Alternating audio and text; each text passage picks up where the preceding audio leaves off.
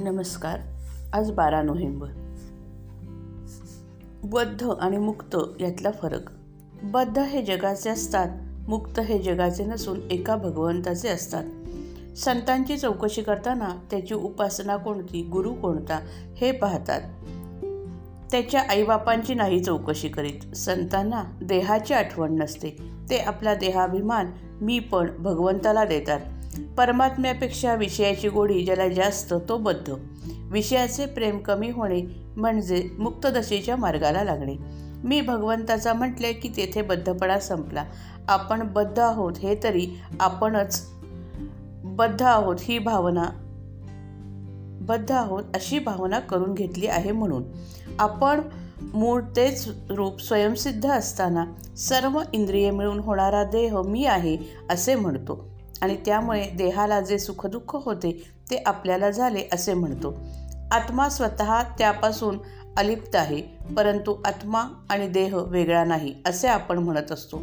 म्हणून मी तोच देह आणि हा देह तोच आत्मा अशी आपली दृढ भावना झालेली असते. परंतु आपल्या बोलण्यात मात्र माझा हात दुखावला किंवा माझ्या पोटात दुखते असे म्हणतोस की नाही? म्हणजे प्रत्येक अवयव माझा म्हणणारा कोणीतरी वेगळा आहे हे खरे. आपल्याला ते बरोबर समजत नाही इतकेच. मीपणा हा आपल्यात इतका बांधलेला असतो. आपले मन विषयाच्या आनंदात रंगते म्हणून तिथे आपण आपलेपणाने वागतो. परंतु विषय जिथे खोटे तिथे मन रंगूनही ते नाहीसे झाले म्हणजे आपल्याला दुःख हे होणारच. आपण दुसऱ्यावर अवलंबून राहिलो म्हणूनही सुखदुःख होते. म्हणून आपण त्या सर्वांपासून निराळे आहोत असे समजून वागावे. हे होण्यासाठी परमेश्वराची भक्ती करायला पाहिजे.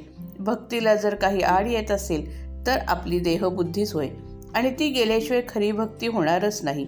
तरी आपण परमेश्वराचे आहोत असे समजून वागावे.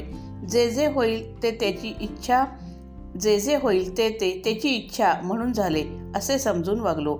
म्हणजे आपली देहबुद्धी हळूहळू कमी होत जाईल. याकरता काही तप याग वगैरे काही करावे लागत नाही. संसार सोडून वनातही जावे लागत नाही आणि विशेष अटाअटीही करावी लागत नाही. जे घडते ते मी केले हा मीपणा टाकून मी देवाचा आहे असे म्हणून आणि जे होईल त्यात आनंद मानून राहावे. म्हणजे मीपणा सुटत जाईल. हे मी केले नाही परमात्म्याच्या इच्छेने झाले असे मानले. म्हणजे मीपणा राहिला कुठे? ज्याप्रमाणे मनाने मी देहाचा आहे अशी समजूत झाल्याने आपण देहरूप बनलो. त्याचप्रमाणे मनाने मी भगवंताचा आहे असे म्हणत गेल्याने आपण भगवतरूप बनून जाऊ. जय जय रघुवीर समर्थ.